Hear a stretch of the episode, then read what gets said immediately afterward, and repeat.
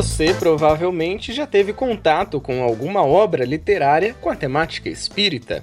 Neste podcast eu trago uma live que eu participei a convite da minha querida amiga Ana Moreira, lá da página Cantinho Espírita, falando sobre livro espírita. Então, transformei essa live em um podcast e eu convido você a estar conosco nesse bate-papo que foi muito gostoso. Então aumenta o som e vem com a gente em mais um podcast do Coaching Espírita.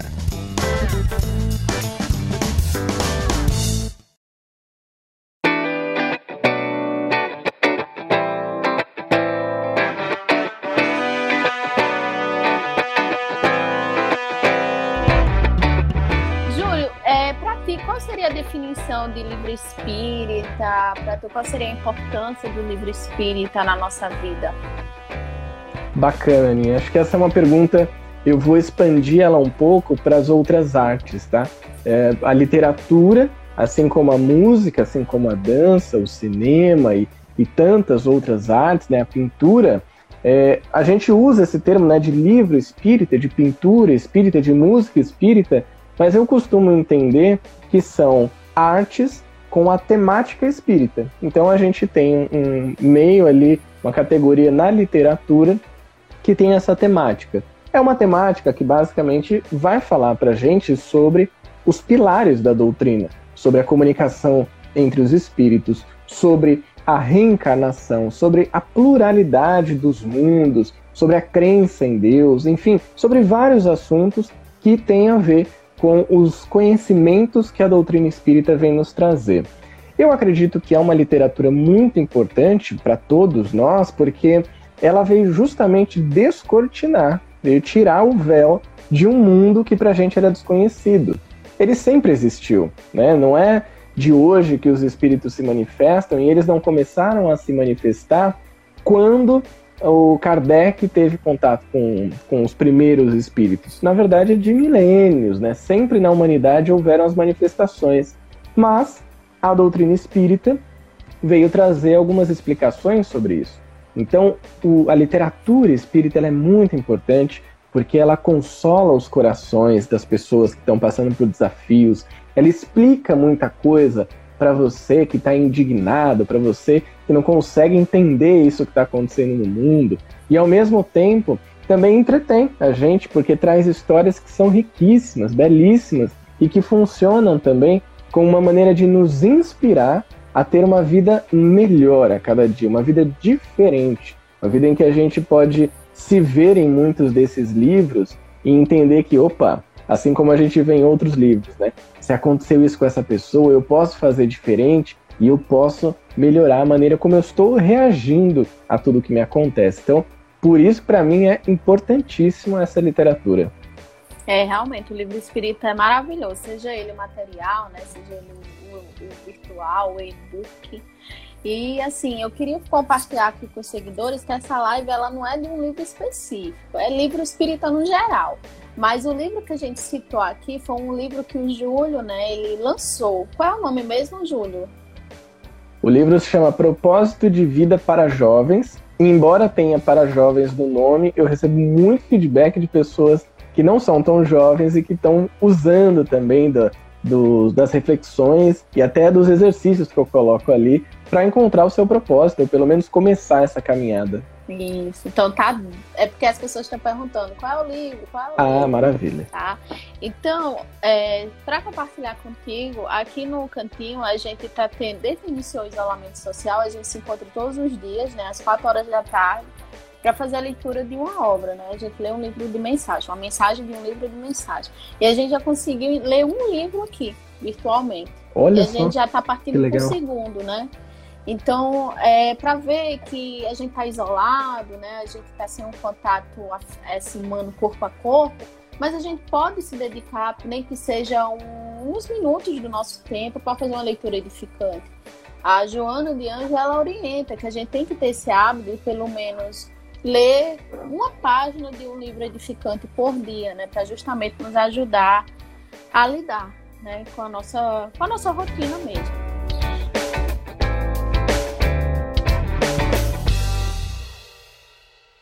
E aí, Júlio, quando a gente entra assim no espiritismo, é comum a gente ficar perdido, porque são muitas obras, né? Só Chico Xavier ele psicografou mais de 400 obras, de Valdo Franco mais de 300, se eu não me engano. Fora outros médios, outros espíritos, fora os próprios livros, revistas espíritas que Allan Kardec ajudou, né? Que Allan Kardec codificou. E é normal a gente ficar meio perdido de por onde a gente começar. Aí eu queria que tu falasse assim, por quais obras básicas, quais são os caminhos que tu orientaria as pessoas que estão iniciando o espiritismo a buscar? Bacana, Aninha. Eu acho que a gente não pode fixar, né, sempre uma única obra, porque cada pessoa ela vai ter uma maneira de lidar com a literatura. Tem aqueles que são mais técnicos, eles gostam do livro de estudo, aquele livro denso que você precisa se dedicar e mergulhar nele é palavra por palavra. Tem pessoas que estão num momento de vida que querem uma coisa mais leve, de repente um romance, uma história que vai explicar algumas coisas sobre a, a doutrina espírita e que depois a pessoa pode se aprofundar. Então eu trouxe algumas sugestões, eu estou com os livros aqui espalhados, né? E eu trouxe algumas sugestões que eu acho que podem ser muito interessantes. O primeiro livro, eu vejo que ele é um livro é bem curto, ele é um livro pequenininho para você ler rápido. Ele tem muita coisa legal sobre o espiritismo e vem do próprio codificador, o que garante uma informação muito mais verídica, né? É, muito mais acertada e assertiva, que é o que é o espiritismo. Esse é um livrinho fininho, como vocês podem ver, que traz o relato de Kardec como se ele estivesse conversando né, com outras pessoas, com o cético, com o padre, e traz várias explicações muito legais sobre a doutrina, a maneira como o próprio Kardec lidava com as críticas, com as pessoas que, que não acreditavam no Espiritismo, que tentavam deturpar o Espiritismo de alguma forma. Então, esse o que é o Espiritismo é muito legal. Embora, é claro, é um livro do século XIX, então a linguagem dele não é uma linguagem tão simples assim. Mas vale a pena a gente em algum momento ler o que é o Espiritismo. Se for uma pessoa muito técnica, ela fala, não, eu quero começar estudando desde o início, da base e tudo mais, então é o livro dos Espíritos, né? Eu tenho esse aqui, que é uma versão que eu gosto bastante, eu comprei recentemente. Ela foi feita pelo Cláudio Damasceno Ferreira Júnior, é da Besouro Lux. É uma edição em que ele praticamente reescreveu todas as obras da codificação, só atualizando a linguagem. Então não perde em conteúdo de forma alguma. Eu até já comparei, né, porque eu faço esses estudos, e o conteúdo é ótimo, continuou sendo como o Kardec trouxe. Mas a linguagem é mais simples, é mais fácil de entender, mais moderna. Então, esse aqui é muito bom. Livro dos Espíritos. E aí eu trouxe também, Aninha, para as pessoas que gostam, de repente, de um livro, uma história, né? Ah, eu quero conhecer a doutrina, mas por uma história. Digamos que você queira falar sobre mediunidade na adolescência. Que livro que você poderia buscar? Aí eu sou fã de carteirinha, então eu vou ter que divulgar ele aqui. Adeilson Sales tem um livro que chama Vossos Jovens Profetizarão. É uma história, né? Que é enfim, incrível. Uma história que ele traz através dos espíritos do Luiz Sérgio, da Ivone do Amaral Pereira, e que fala sobre os bastidores espirituais, tanto dos casos de mediunidade quanto do suicídio. Então, é um tema super importante super relevante, principalmente nesse momento. Vale muito a pena. Vossos jovens profetizarão. Eu li numa sentada praticamente, porque é um, um livro incrível. Então, eu trouxe aqui é, alguns dos livros que, que eu recomendo. O primeiro deles, então, que é o Espiritismo, feito pelo Kardec, fininho. O segundo, o Livro dos Espíritos, você vai encontrar várias versões dele, né? Essa que eu uso é uma versão do Cláudio Damasceno, então traz uma linguagem um pouco mais moderna.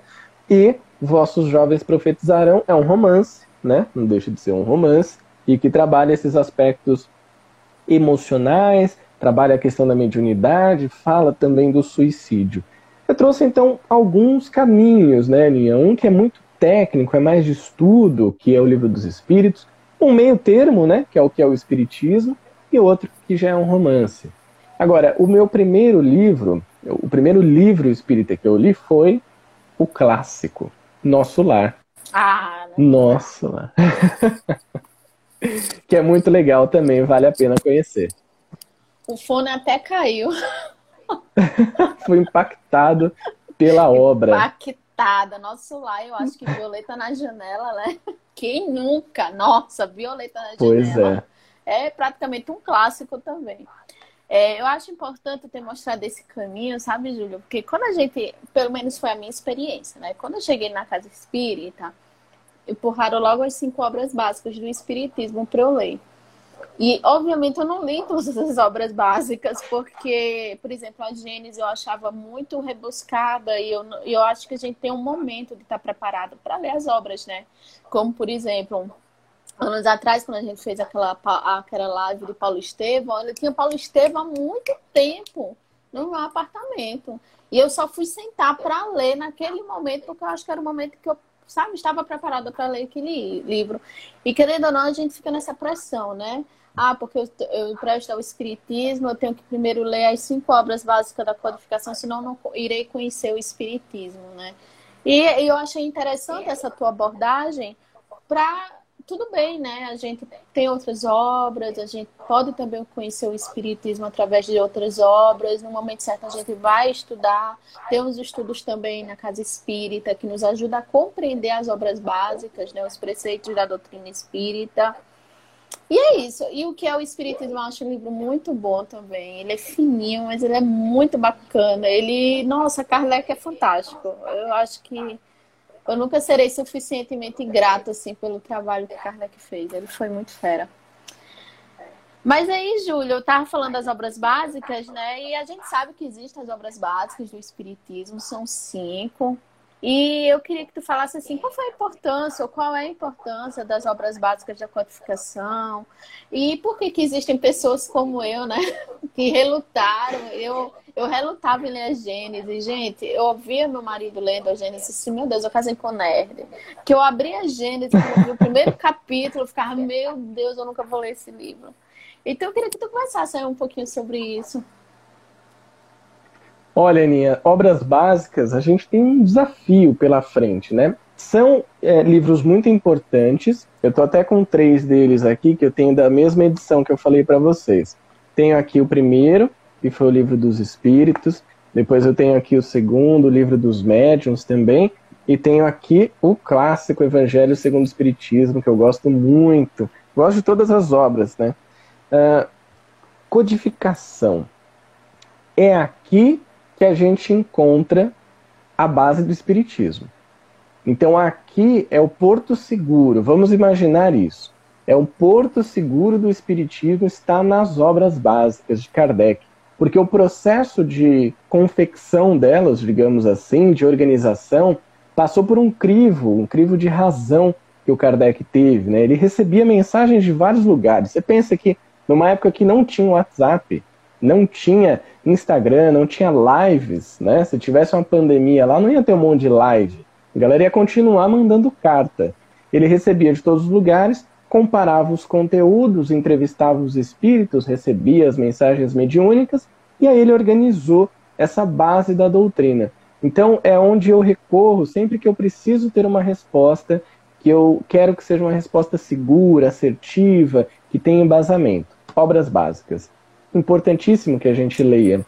Mas, mas, a gente cai nesse é, difícil desafio de conseguir ler todas as obras básicas. E eu vejo que é, o desafio maior, Aninha, eu posso falar por mim, mas também outras pessoas que já me trouxeram esse relato, é de que a linguagem é um pouco difícil, né? Já é um assunto que a gente desconhece muitas vezes, né? Um mundo novo, mas além de ser um mundo novo, ainda traz uma linguagem que é do século XIX. E é por isso que eu acho tão importante trabalhos como o Cantinho faz, como Meninas Espíritas fazem, como tantos outros colegas nossos que têm páginas aqui no Instagram, no YouTube fazem, porque é meio como uma maneira da gente traduzir esse conhecimento que a gente vai estudar, que a gente vai buscar nas obras básicas, mas que a gente pode trazer de uma maneira mais leve para que as pessoas compreendam isso na vida delas. Dizer que as obras básicas estão ultrapassadas é uma loucura. Eu já ouvi gente falando assim: não, esses livros aqui estão ultrapassados, tem que trazer coisa nova. Gente, se eu pegar só as dez primeiras questões do livro dos Espíritos, eu acho que vai levar uns 100 mil anos para a gente conseguir entender tudo isso. E são 1019 perguntas. Fora livro dos médiuns, fora a, o Evangelho, Céu Inferno, a Gênese, a Revista Espírita, coleção. Estou até com o meu exemplar aqui, de 1858. Olha só, isso aqui é um ano de Revista Espírita. Foram, foram mais de 10 anos, 12 anos de Revista Espírita. Então pensa, é muito conteúdo, não tem como estar ultrapassado. Talvez seja uma confusão que as pessoas façam com a linguagem. Uma coisa é você falar, ah, mas é uma linguagem muito difícil, né, rebuscada para eu ler, eu não estou conseguindo entender. Às vezes a pessoa não teve uma vivência é, de contato com a literatura. O que, que a gente faz? Vamos trazer para a linguagem de hoje. Por isso que eu gostei muito dessa versão né, que eu mostrei para vocês, porque traz para uma linguagem um pouco mais moderna. E o próximo passo disso eu vejo que é esse trabalho que é feito nas redes sociais. Como que eu modernizo um pouquinho mais? Como que eu deixo isso mais palatável, mais aplicável no dia a dia? Porque assim, o que eu entendo, Aninha, e eu até brinco com o pessoal nas palestras que eu falo, gente, se em algum momento, vou dar até esse recado aqui para quem está nos ouvindo, nos assistindo.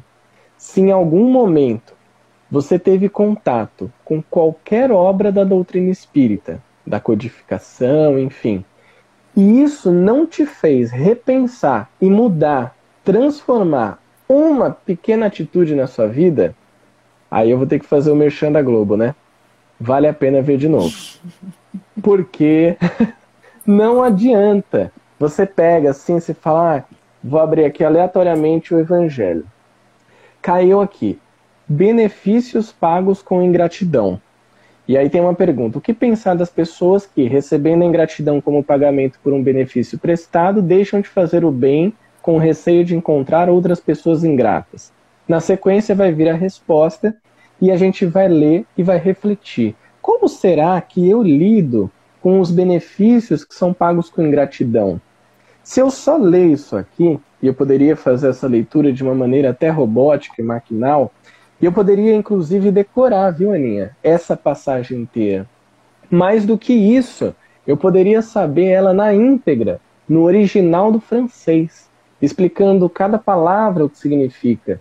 Se nada disso transformar quem eu sou, se nada disso me fizer refletir sobre a minha vida e sobre as minhas atitudes, não adianta decorar porque vão ser só palavras mortas que eu vou jogar para todo mundo e que eu vou parecer intelectual. A grande é, problemática da vida que eu vejo que o Espiritismo nos traz é a transformação moral. Então, se eu estou aqui só falando, falando, falando, falar até papagaio fala. A questão é, e a ação? Onde é que ela está? Esse é, é o, o, o, grande mote, né, o objetivo que a doutrina nos traz, o convite que ela faz. Eu gosto, por exemplo, no capítulo 17 do Evangelho, é um capítulo que dá até um, uma certa taquicardia, né? O coração bate mais rápido.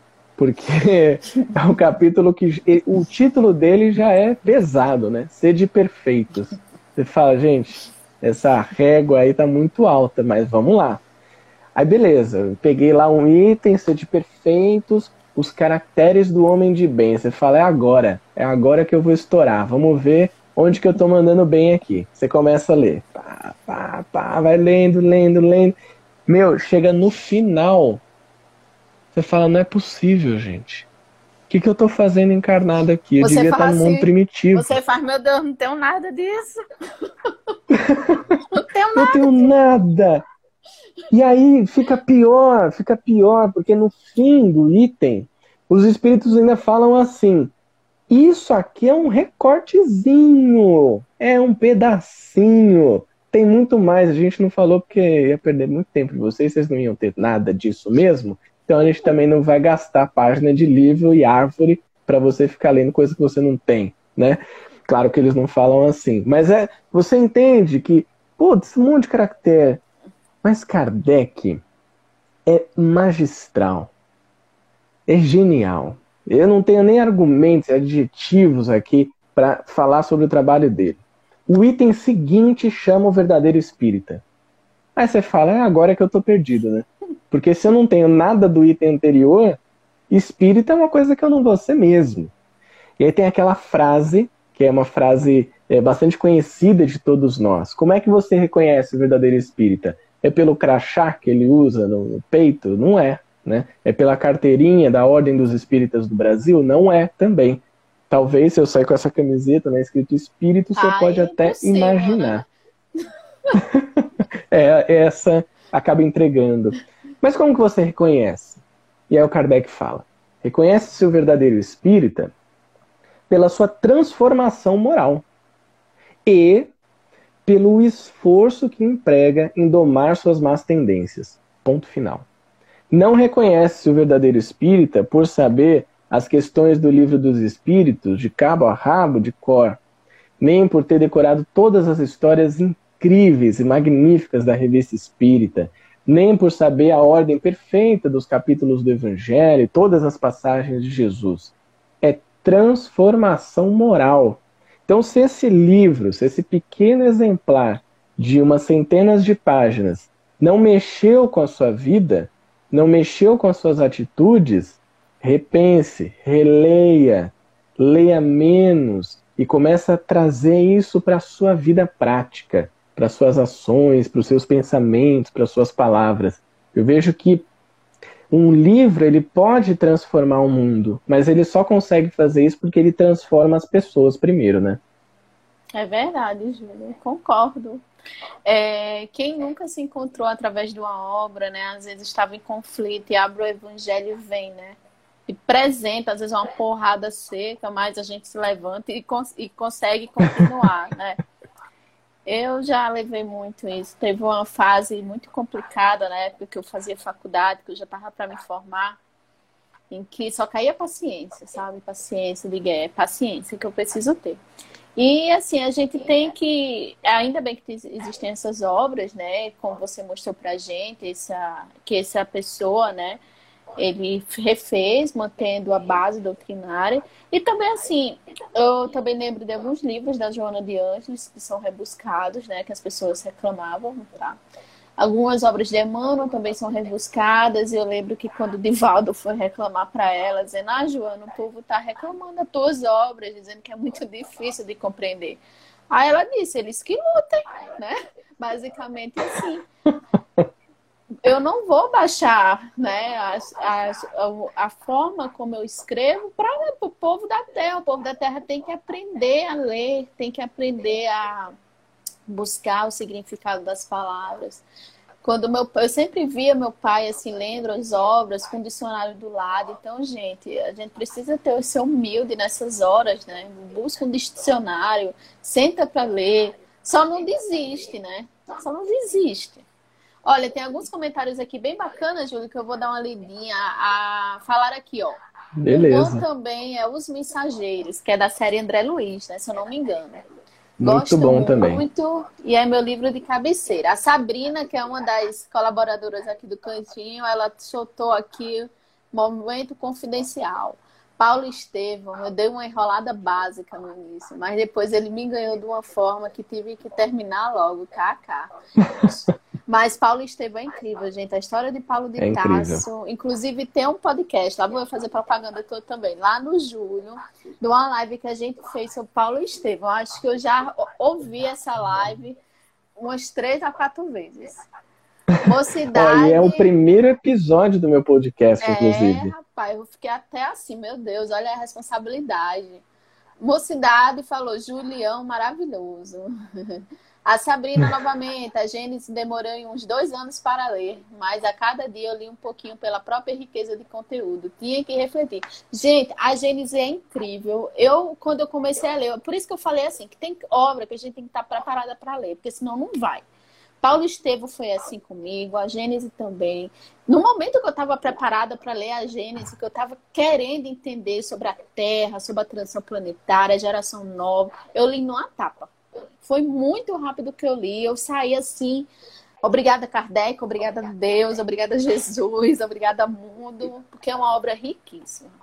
Mas aí, Júlio, a gente fala sobre as, as obras da codificação, só que, assim, a gente precisa ter muito, certos cuidados, né, ao escolher uma obra espírita, a ler uma obra espírita, porque hoje em dia há muitos médios, há muitas obras e a gente quer ler, a gente quer adquirir o máximo de informação possível, porque a encarnação é pouca, né? E acaba não sabendo escolher, né? Aí eu queria que tu falasse um pouquinho assim, existe isso de obra espírita que não é séria, que o médium ele não é comprometido? É, será que que dicas você daria assim para a gente saber diferenciar o joio do trigo assim? Olha, Aninha, tem um termo que a gente tem ouvido muito falar ultimamente, mas que não é recente, tá? Que ele existe já há milhares de anos, há muito tempo milhares não, vai centenas de anos, vou colocar assim, que são as fake news, né? As notícias falsas, hum, polêmico, notícias falsas. Será que existe fake news espírita? Será que existem obras que são falsas, que trazem é, instruções que são contra a doutrina?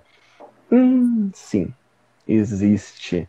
Sabe por que existe? Porque as obras são feitas por pessoas também, não só pelos espíritos. E mesmo os espíritos que produzem essas obras, qual é a garantia que a gente tem que eles são espíritos evoluídos? Porque espírito tem em todo lugar. Médium tem em todo lugar. E aí você pode ter contato com um espírito sendo médium e o espírito fala: ah, vamos escrever um livro. Você fala: meu Deus, mas eu? Quem sou eu para escrever um livro? Ó oh, Senhor! Né? Aquela, aquele medo que a gente pode ter. E aí o Espírito fala, não, vamos escrever aí, ó, putz, tem umas coisas muito legais, muito interessantes e tudo mais. E não fica preocupado, o Espírito pode até já ir colocando assim na nossa cabeça, não fica preocupado, porque as coisas que a gente vai colocar aqui, elas são coisas muito avançadas para esse momento. Então, pode ser que as pessoas falem que você é louco, que você está trazendo algo que vai contra a doutrina, mas fique firme, tá? Continua, porque isso é verdade. E aí podem surgir obras que, enfim, vão totalmente contra não só a lógica, mas contra as bases do espiritismo, que tem, como eu falei no início, toda aquela construção lógica, aquela construção racional, aquele trabalho que Kardec fez. Como que a gente lida com isso, né? Foi a sua pergunta, Ninha. É, exige esforço, tá? Eu diria uma coisa que eu acho que vem muito da vivência que o Kardec teve durante o processo dele de contato com os espíritos. Questione sempre. Você vai ler, por exemplo, você vai ler aqui. Eu trouxe um outro livro que eu quero compartilhar, porque é de um cara que eu sou muito fã, que é o Leon Denis, que chama Um Olhar sobre o Tempo Presente. Olha a finura, é minúsculo, o livro é fininho, maravilhoso. Ele tem outro que chama O Porquê da Vida, também nessa pegada, e tem outros que são maiores. Lê um livro do Leon Denis. Lê esse livro aqui, Um Olhar sobre o Tempo Presente. Mas não acredita no Leon Denis, não. Só porque ele foi um cara fantástico, incrível, porque ele fez um trabalho maravilhoso, porque ele esteve com o Kardec, conheceu o Kardec aos 16 anos, e com 20 e poucos anos ele já era secretário da Sociedade Parisiense de Estudos Espíritas, passou por uma vida super difícil, era muito estudioso, dedicado, fez várias obras, né? Ele morreu ali nos anos 20, 1925, 26 ou 27, não lembro, que é o Camille Flammarion, Leon Denis e o Gabriel Delane, eles morreram nesses três anos, cada um em um ano. E eles já eram bem velhinhos, para a época era um absurdo. Leia Leon Denis, mas não acredite no Leon Denis, questione o Leon Denis. Como? Com uma leitura crítica. Uma leitura que você olha assim e ele fala para você: Acredito piamente que na juventude atual esteja fermentando uma força verdadeira, consciente e resoluta. Tenho certeza que, se lhe faltarem ocasiões de se manifestar, ela própria as criará. Está sedenta de ação, não de ação tumultuosa e revolucionária, porém de uma ação metódica e ordenadora, quando você lê isso, você fala, será? O Cortella, né, aquele filósofo que eu gosto muito, Mário Sérgio Cortella, ele sempre publica, né, ele pega uma frase é, muito bacana e tal, interessante, e ele escreve em vermelho assim do lado da frase. Será? E ele posta foto. E acho que esse questionamento, ele é muito rico. Eu não tô falando que o Leon Denis é um cara maluco que escreveu um livro muito doido, cheio de coisa esquisita, de forma alguma. Eu tô falando que é tão importante o trabalho que ele fez que eu vou me dedicar um tempinho também para saber se isso aqui está de acordo com o que a gente encontra na doutrina espírita, está de acordo com uma lógica que a gente pode ter, que vai além da doutrina. Então a gente pode fazer isso com qualquer obra. Eu vou dar um exemplo aqui, que ele vai pode soar um pouco polêmico, tá? Porque a gente falou aqui do nosso lar, hum, a obra mais vendida do Chico, uma das obras mais vendidas no mundo, traduzida em vários idiomas. As pessoas leem o nosso lar e elas acreditam, nós acreditamos, eu acreditei por muito tempo, que nosso lar, a colônia, é a realidade do mundo espiritual. Todos os lugares no mundo espiritual são igual ao nosso lar. Tem lá os ministérios, os ministros, o campo da música, o campo das águas, e aí a parte da reencarnação e tudo mais. Não é. Não é. Nosso lar é a realidade de um local no mundo espiritual. Um local, inclusive, o próprio Emmanuel fala isso na, na introdução do livro, no prefácio, e a gente encontra isso sendo dito pelo ministro Clarencio, pelo Lísias, por outros personagens, que nosso lar, inclusive, é um local de espíritos ainda muito atrelados à vida material. Por isso que você encontra lá essa organização, e as pessoas têm casa, e têm a família, e ainda têm o contato com a comida, e tem um monte de coisa que é muito parecido com o mundo. E a gente lê e a gente fica tão feliz porque você fala, nossa, eu quero ir para nosso lar, porque lá tem tudo que eu encontro aqui na Terra. Tem até mas comida. o objetivo mesmo, tem até comida, mas é aquela sopinha rala, né? Hum. Vamos combinar. Eu já falei, nosso lar não, me manda para um lugar mais material que tenha Nutella, que tem pão de queijo, essas lasanhas. Né? Ai, né? papai. Mas brincadeiras à parte, a gente vê ao longo da obra o quanto aqueles espíritos ainda têm um apego muito grande com a matéria. Eles ainda estão condicionados às sensações de fome, de sono, necessidades fisiológicas, necessidades de ter coisas materiais à sua volta. Tá errado isso? De forma alguma. Nosso Lar é um livro incrível. Ele abriu as portas do Espiritismo para milhões de pessoas. Mas leia Nosso Lar de uma maneira um pouquinho mais crítica. Leia Nosso Lar com outro olhar. Não só o olhar do romance, da história bonita que é, mas com o olhar de: será que no mundo espiritual é assim mesmo? E aí a gente começa a ver que alguns capítulos os próprios habitantes de lá, como eu falei, o ministro, Clarencio, né, e outros que André Luiz vai conhecer, eles vão dando esses indícios. Eles vão explicando. Inclusive, tem logo no começo, eles falam da história de nosso lar. Meu, o início da colônia era tiro, porrada e bomba. Era, era só briga. Era barbárie. É barbárie. Por quê? Porque os espíritos que estavam ali, eles vieram da terra e começaram a construir algo que eles eram condicionados na Terra, na sua organização terrestre, para chegar em nosso lar e construir essa colônia. E com o passar do tempo, vieram instrutores de outras esferas, vieram é, espíritos para orientarem aqueles que ali estavam e que não tinham uma evolução tão legal, e aí começou a se organizar mais.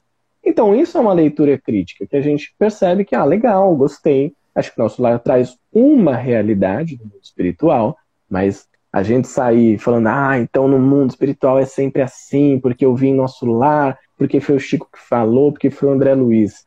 Não dá. Né? A gente vai ter uma segurança mais em Kardec. E ele mesmo falou, questiona. Se tiver alguma coisa que a gente falou aqui, que os espíritos trouxeram, que eu trouxe, que tiver em desacordo com a ciência, e a ciência provar que a ciência está certa, vai lá com a ciência, cara. Segue um rumo, porque a gente está falando de progresso.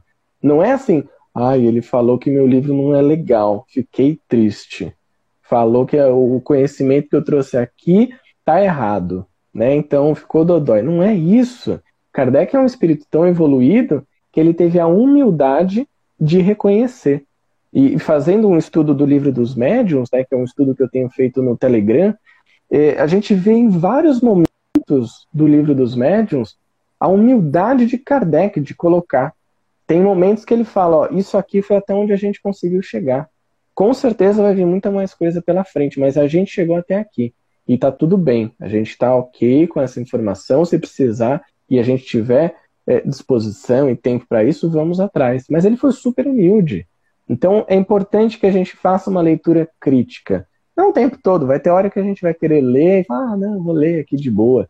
Mas toma cuidado com o que a gente vai passar para frente. Porque isso faz muita gente se perder e achar que quando você desencarnar, você sempre vai encontrar o portão de nosso lar e uma sopinha para você se alimentar. E não vai ser assim. Uma coisa que eu queria acrescentar, sabe, Júlio? é importante a gente colocar os livros, tudo que a gente lê em um contexto histórico, né? Por exemplo, lá em Nosso Lar, a gente tá falando Nosso Lar, né? Mas pode ser qualquer outra obra espírita. André Luiz, ele fala algo que é indigesto. Porque ele diz lá na obra, né, que o lugar da mulher é na enfermagem do e do homem no escritório. Aí isso gerou um mal-estar das meninas, dizendo assim: ah, se eu for para nosso lar para estar tá varrendo, eu fico aqui, eu vou para qualquer lugar, menos para nosso lar. Então, que a gente saiba colocar as coisas num contexto histórico. O Júlio falou que nosso lar, o seu início foi na barbárie, foi no tiro, porrada e bomba. E ela é uma colônia de transição. Ela não é altas esferas, né? É uma colônia de transição. Transição, está em processo. Então, possivelmente, muita coisa de nosso lar hoje já não existe mais de nosso lar da obra. É importante a gente entender isso colocar as coisas em um contexto histórico é importante, porque eu, durante todos esses anos de aqui com você, muita gente perguntava, ah, Kardec é racista, né? Ah, é porque.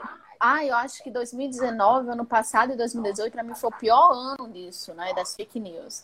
Ah, porque veio esse texto dizendo que foi Chico Xavier que assinou. Ah, gente, pesquisem, tenham senso crítico. Vejam se o que você está lendo condiz com a moralidade daquele médium, daquele espírito que se comunicou por aquele médium. Não acreditem em qualquer coisa que vocês leiam, que vocês escutam. Ah, porque chegou na reunião mediúnica do meu centro espírita. Critiquem. Faça como o Júlio disse. Será se? É, será se que é assim? Isso é saudável, não tem nada demais. E se a gente, por acaso, ah, eu defendi essa ideia com os ideias, mas mudou, beleza, vamos seguir o progresso. Não há nada demais a gente mudar de opinião no meio do caminho, né? Traçar novos rumos. É assim, assim. É como meu filho diz, é a vida, né, mãe? Eu digo, é a vida. Olha, o Everton, É a vida. Isso aí, o Everton tá aqui com a gente, a Denise continua. Meu livro de cabeceira é o Evangelho segundo o Espiritismo. Ó, oh, poderia fazer. Já estão dando dicas aqui, viu, Ju, da próxima live. Poderiam fazer um podcast com há dois mil anos também. Olha aí, ó, tem mais um obsessor aí. Olha podcast. só. Júlia, a gente tá falando sobre o livro espírito, tu falou sobre a mediunidade, né? Que nesse, nesse lance. É, tu, tu tem essa informação, tu poderia compartilhar com a gente como é que se realiza a confecção de um livro espírita, o que é que acontece nos bastidores do, da mediunidade ou da não mediunidade, porque tem espíritas que não são médios que, escreve, que escrevem livros, né? Júlio, tu é médio? Não, né? Não. Então, Sou um médium de, né? de ser esfomeado mesmo, só isso. Batman. Médio, médio. Aquela coisa Aquela da coisa, mediunidade. Né? Ainda não, né? não, na verdade, assim, a gente até encontra né, no livro dos médicos, todo mundo tem a mediunidade em vários graus. Uma das mediunidades que tem surgido cada vez mais, ela tá ficando mais sutil, é aquela da intuição. Ah, Isso eu, eu, sei que uhum. eu tenho, que de vez em quando eles devem ficar gritando na minha orelha coisa para eu fazer, e aí eu finjo de morto, né? Eu falo, não tenho mediunidade, não tô ouvindo nada mas continua. Então fica... tem essa intuição. A gente fica matando mosca e eles batendo na gente, né? Até a gente escutar. Pois é. Então, Exatamente. tu sabe o que é que acontece nos bastidores, desde um livro ser feito até ser publicado, há um, uma pré-seleção, um estudo sobre a obra para ver se realmente é animismo ou se é mediúnica.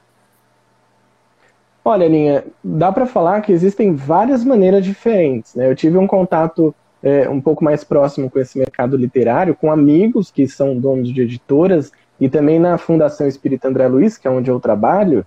Eu trabalho especificamente na rádio e na TV, né? Rádio Boa Nova e TV Mundo Maior.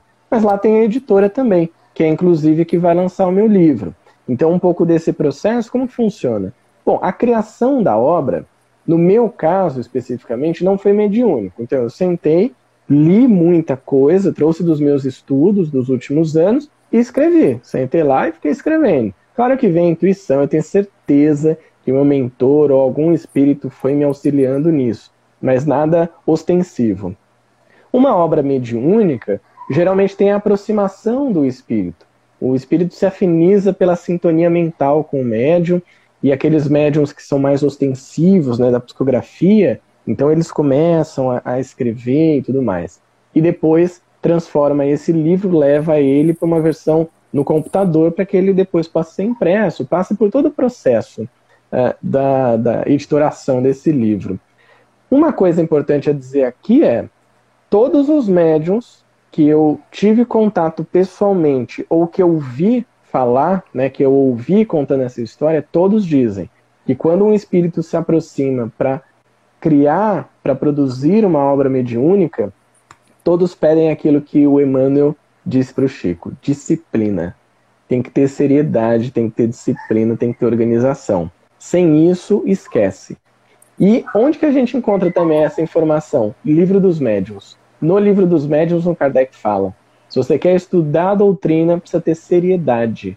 Não é sisudez, não é ser bravo. Ah, vou estudar a doutrina. Nossa, estou super bravo aqui estudando a doutrina. Não é isso. É você ter seriedade. Vou estudar toda quarta-feira às oito da noite? Se comprometa. Toda quarta-feira às oito da noite. A psicografia vai nesse caminho. Feito isso, o livro vai para a editora.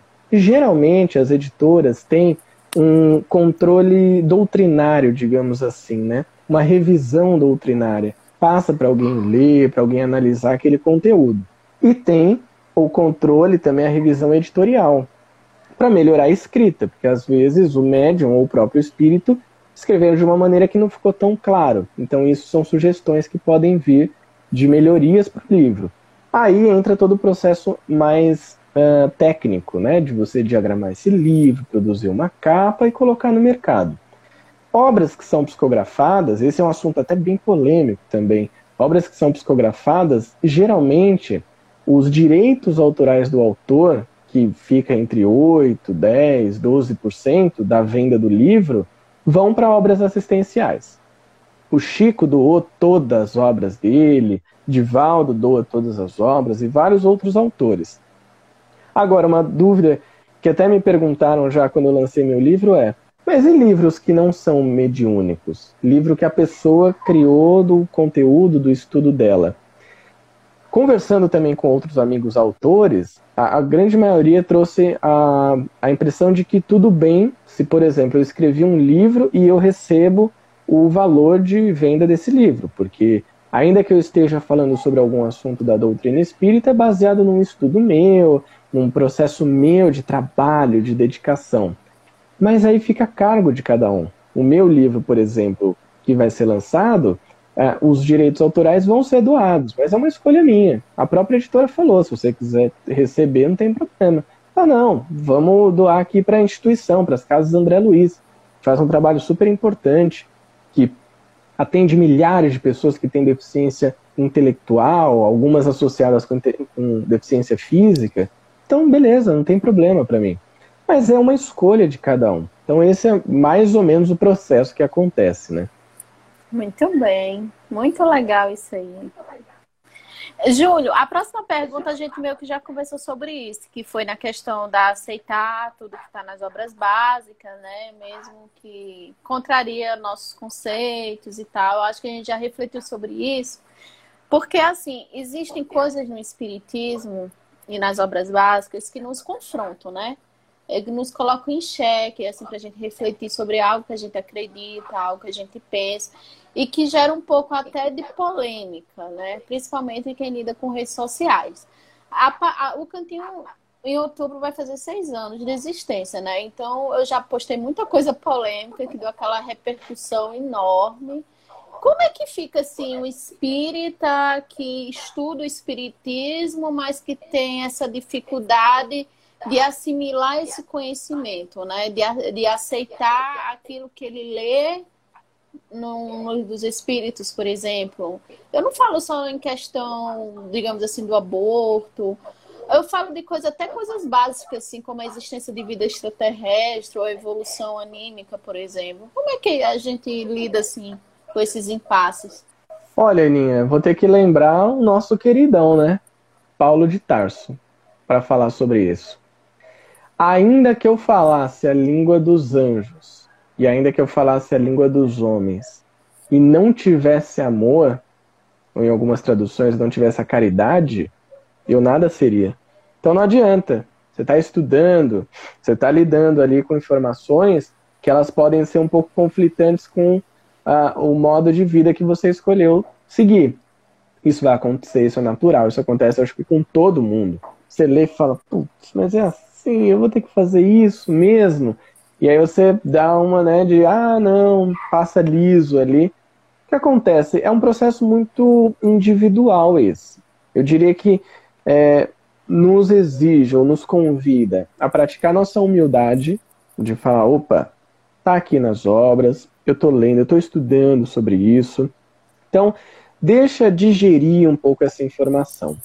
A gente levar isso à tona e falar sobre isso, né? E causar a polêmica só pela polêmica, é, bater de frente com Kardec, querer ser uma pessoa afrontosa e tudo mais, nem sempre vai trazer bons frutos, né? Tem que você, cada pessoa vai saber isso. Será que vale a pena é, bater de frente sobre essa questão? Por exemplo, você trouxe duas aqui que eu achei muito boas. A primeira, é, Kardec era racista? Ai, Kardec era racista, que absurdo, tá vendo? O espiritismo é racista, não sei o quê. Esse texto que as pessoas é, interpretam que Kardec seria racista saiu em Obras Póstumas, que é um livro que não foi publicado por Kardec. Porque é Obras Póstumas, no caso, né? Para quem não sabe, póstumo é quando a pessoa morre. Ele morreu e não publicou. Por que, que ele não publicou isso? Né? Por que, que será que isso não veio à tona antes? Porque provavelmente ele estava passando por um estudo ainda. Muita coisa, inclusive que está na revista espírita, revista espírita é laboratório, tá? Isso é importante que a gente deixe claro, é laboratório de informação. Algumas coisas vieram para as obras básicas porque Kardec foi lá e falou: isso aqui vai, esse aqui não, a gente não encontrou nenhuma comprovação. Então, a gente precisa ter essa, esse critério. Outra questão polêmica né, que a Aninha trouxe aqui em nosso lar quando fala da, da parte das mulheres, né? O papel da mulher na sociedade, isso é uma polêmica.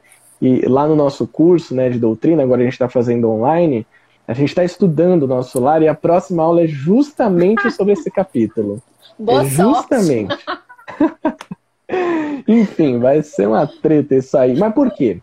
Quem que fala isso no livro? É a dona Laura, que é a mãe do Lísias que tinha uma casa em nosso lar e que recebeu o André Luiz quando ele sai do, do hospital. Quando você começa a observar as atitudes que ela tem, as coisas que ela fala, você percebe que a dona Laura, embora seja uma senhora muito atenciosa e amorosa, é um espírito muito condicionado à vida material ainda. E que vem, provavelmente ela desencarnou, sabe-se lá quando, mas foi antes dos anos 40. Como que era a sociedade nos anos 40? Era a sociedade que hoje já discute questões como o papel da mulher na sociedade, como a homossexualidade, a transexualidade, como tantos outros assuntos mais polêmicos? Não, era aquela sociedade que era estava mais limitada ali. Então, a gente já sai falando por aí. André Luiz falou é que a machista. mulher tem que ir pra cozinha, é machista, fogo no André Luiz. Não, calma, gente, respira, relaxa. Respira e não pira. Eu acho que a gente precisa ter cuidado com a maneira como a gente pega essas informações e leva para o mundo. Né? Vai com calma. Vale a pena ir com calma estudar, se aquilo te atingiu de alguma forma, relê, conversa com alguém primeiro, troca uma ideia, se abre para o diálogo. Isso é muito importante.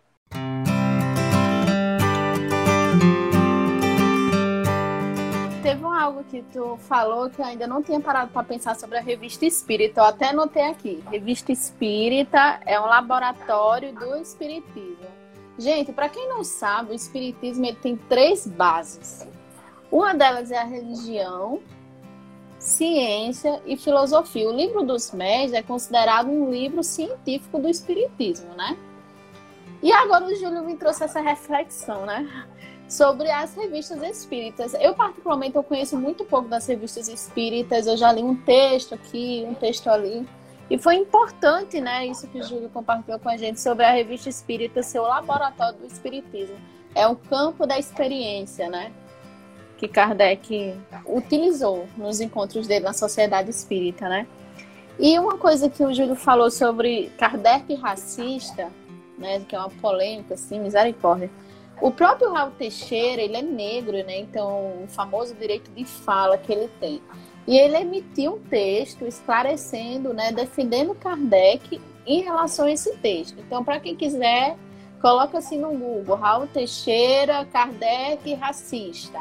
Aí vocês vão ver o depoimento dele sobre esse texto. É muito interessante e fica aí o convite. Oi, Nelson. É, bora lá, Júlio. A penúltima pergunta. Qual foi a obra que mais lhe marcou? Olha, essa pergunta aí complicada, hein, Aninha? Não estava preparado para ela, né? não. Olha, uma obra que me marcou muito, a gente já falou dela por aqui, já tem um podcast, foi Paulo Estevam, Acho que Paulo Estevam é um livro é, que ele me pegou muito. O Há Dois Mil Anos foi um livro que eu levei muito tempo para ler, né? até comentando que a Sabrina falou, que demorou para ler o Paulo Estevam, eu demorei há dois mil anos. Eu não conseguia sair do primeiro capítulo. Muito difícil, a linguagem complicada, né, arcaica e tal. E eu era adolescente, né? Eu tinha 14, 15 anos quando eu peguei a primeira vez. Não li. Aí fui pegar depois com 17, 18, não consegui também. Foi ali, acho que com 18 ou 19, que eu passei do primeiro capítulo e aí eu vi que é uma obra magnífica, né, magistral. Paulo Estevão foi diferente. Eu li Paulo Estevão em dois dias, a primeira vez que eu li. Já li quatro vezes Paulo Estevão. Me pegou tanto porque assim é a história de um espírito que na própria vida dele, naquela encarnação, ele encontrou uma mensagem que fez sentido e ele transformou a vida dele. É um testemunho de transformação. Evangelho é transformação moral. E que melhor exemplo você tem do que Saulo, que era um perseguidor de cristãos, o primeiro grande perseguidor de cristãos, se tornar Paulo de Tarso, dos mais bem preparados apóstolos de Jesus. Ele que veio da reserva, né? Ele estava ali no banco de reserva, colocou ele para jogar e o cara é um artilheiro nato. O trabalho que ele fez é assim, é surreal. E ele é um grande exemplo para mim de trabalho, de superação, de resiliência, de responsabilidade, de integridade que ele tem com a mensagem que ele acreditava e que ele levou para tantos lugares foi um grande comunicador e eu gosto muito da área de comunicação, trabalho com comunicação, então eu acho que eu tenho um, um contato é, muito carinhoso com essa obra, né? O Paulo Estevam, ele me trouxe muitas reflexões e ele me deu muita força em momentos que eu precisava. Eu tenho algumas obras que eu gosto muito, uma delas é Paulo Estevam, né? Foi por isso que surgiu aquela live, porque me marcou muito como trabalhadora, né?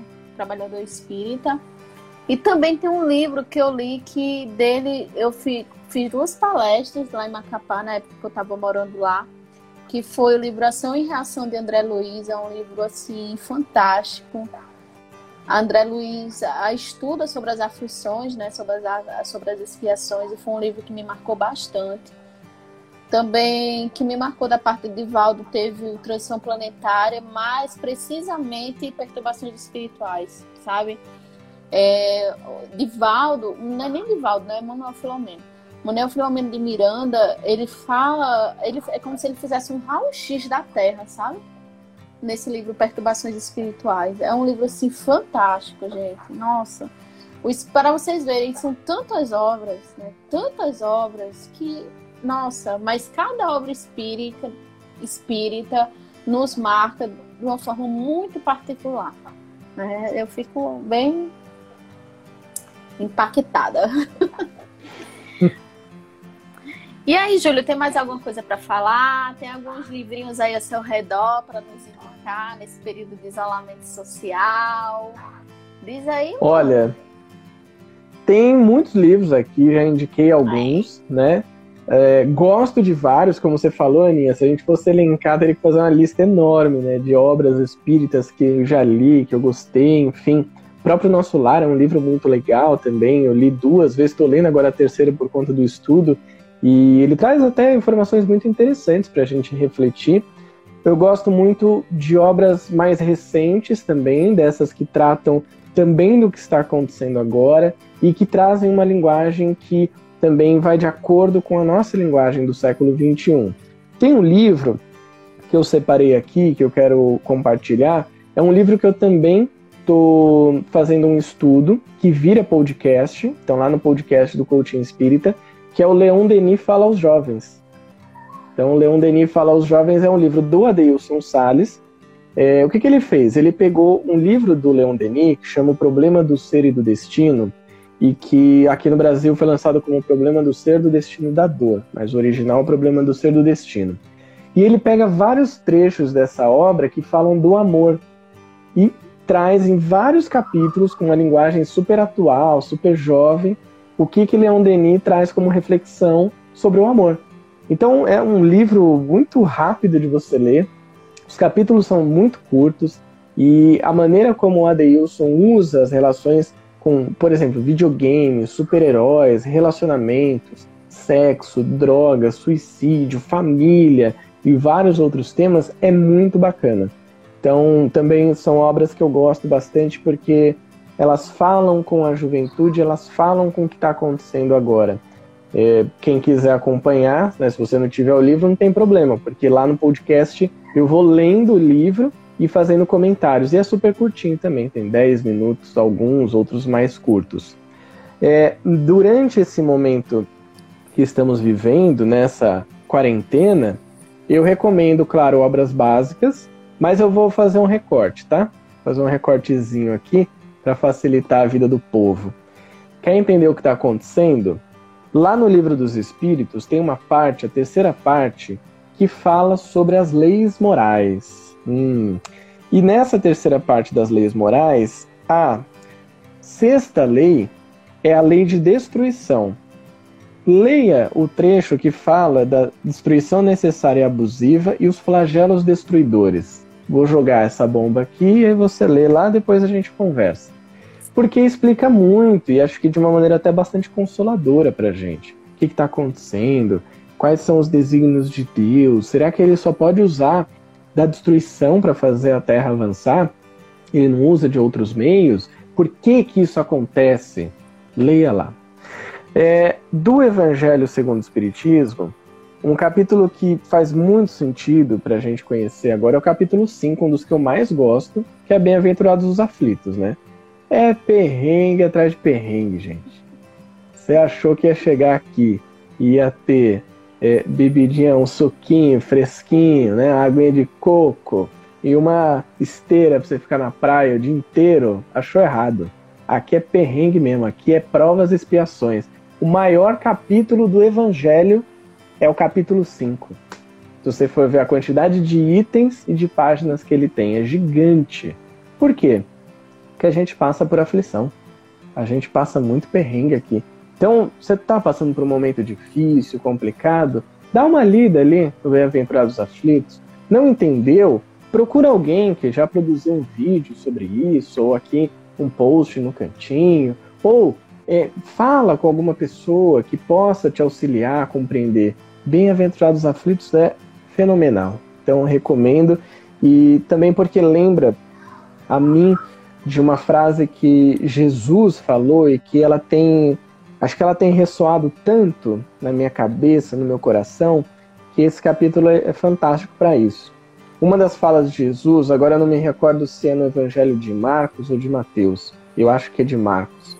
Ele diz assim: Já vos tenho dito para que em mim tenhas paz. No mundo tereis aflições, mas tem de bom ânimo, porque eu venci o mundo. Para mim, essa é uma mensagem fundamental para esse momento. Vai ter dificuldade no mundo. Vai ter. Não adianta espernear. Não adianta bater o pezinho. Vai ter aflição. Mas como que a gente pode passar por isso? Com bom ânimo, com alegria de aprender com cada situação, com positividade, que não é aquela positividade falsa de acreditar que a cura de tudo vai cair do céu, que a resolução dos seus problemas vai surgir na sua frente. É a positividade de acreditar que tudo que está acontecendo está nos convidando a ser uma pessoa a cada dia melhor, como sempre aconteceu. Mas agora, nessa situação, é diferente, porque tem nos forçado a ir para frente e pela lei do progresso a gente entende que só dá para ir para frente. Quando você dá um passo adiante, você não volta mais. E esse é o nosso objetivo: olhar para frente com bom ânimo. Porque, como Jesus disse, eu venci o mundo. O que, que ele quis dizer? Eu venci o mundo. O mundo. Eu não venci no mundo. A gente muitas vezes A gente muitas vezes entende que vencer no mundo é ter riquezas, é ser famoso, é, enfim, ser é, digital influencer, ganhar recebidos em casa, é você aparecer na revista. Caras, não é nada disso, né? A gente sabe que não é nada disso. Ele venceu o mundo. Ele venceu as aflições do mundo, as vicissitudes do mundo, os desafios, os perrengues do mundo. E quando ele fala assim, eu venci o mundo, ele está querendo dizer: se eu venci, você também pode. Porque eu já passei por isso também. E eu venci. E você vai chegar nesse nível e vai passar, que é uma outra fala dele, né? Vós sois deuses, farão o que eu faço e muito mais. Então, no mundo tereis aflições, mas tem de bom ânimo, eu venci o mundo.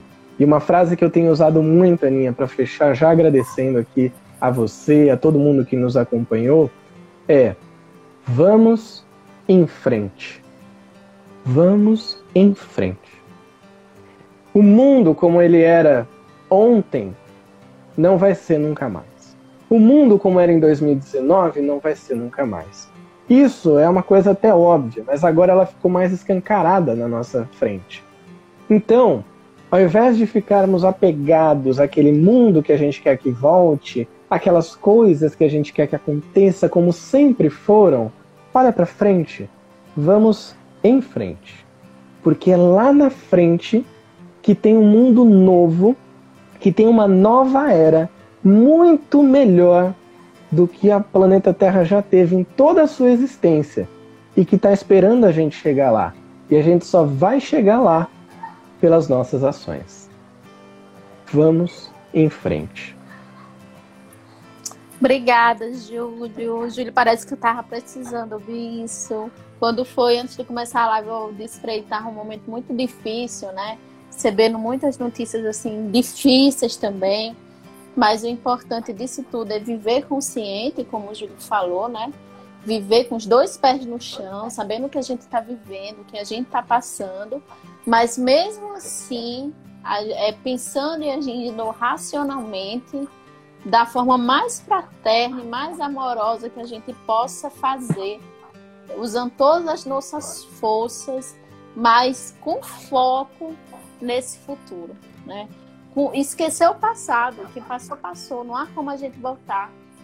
Como o Júlio falou, a esteira é do progresso, a esteira ela só vai para frente por mais que a gente teme, resmungue, bata o pé, a gente é compelido ao progresso. Não tem como, não tem outra forma. Então vamos viver, vamos vibrar, vamos desejar essa nova era, né? Que já era para ontem, né? É para ontem isso. E eu queria agradecer ao Júlio, um amigo aí que as redes sociais me deu, né? A gente compartilha esses perrengues, como aqui na Terra, e ele, a gente também passa. Eita atrás de eita, é vixe atrás de vixe. Mas como todo bom espírita, a gente tem que enfrentar isso tudo com bom ânimo, né, amigo? Rindo e caminhando. E a gente se vê aí nos grupos. E eu desejo que todo mundo que tenha assistido essa live hoje saia mais tranquilo, sereno e com muita vontade de estudar, com muita vontade de ler, com muita vontade de conhecer o Espiritismo. Obrigada a todos. Quer falar mais alguma coisa, Júlio? Só agradecer, Aninha. Agradecer a você pela amizade, pelo convite, pelos perrengues e pelas figurinhas que são ótimas que a gente ah. troca no WhatsApp. E eu adoro. Adoro. muito obrigado. E muito obrigado a todo mundo que está por aqui também, que acompanhou com a gente. Foi muito gostoso é, passar esses momentos com vocês. Obrigado.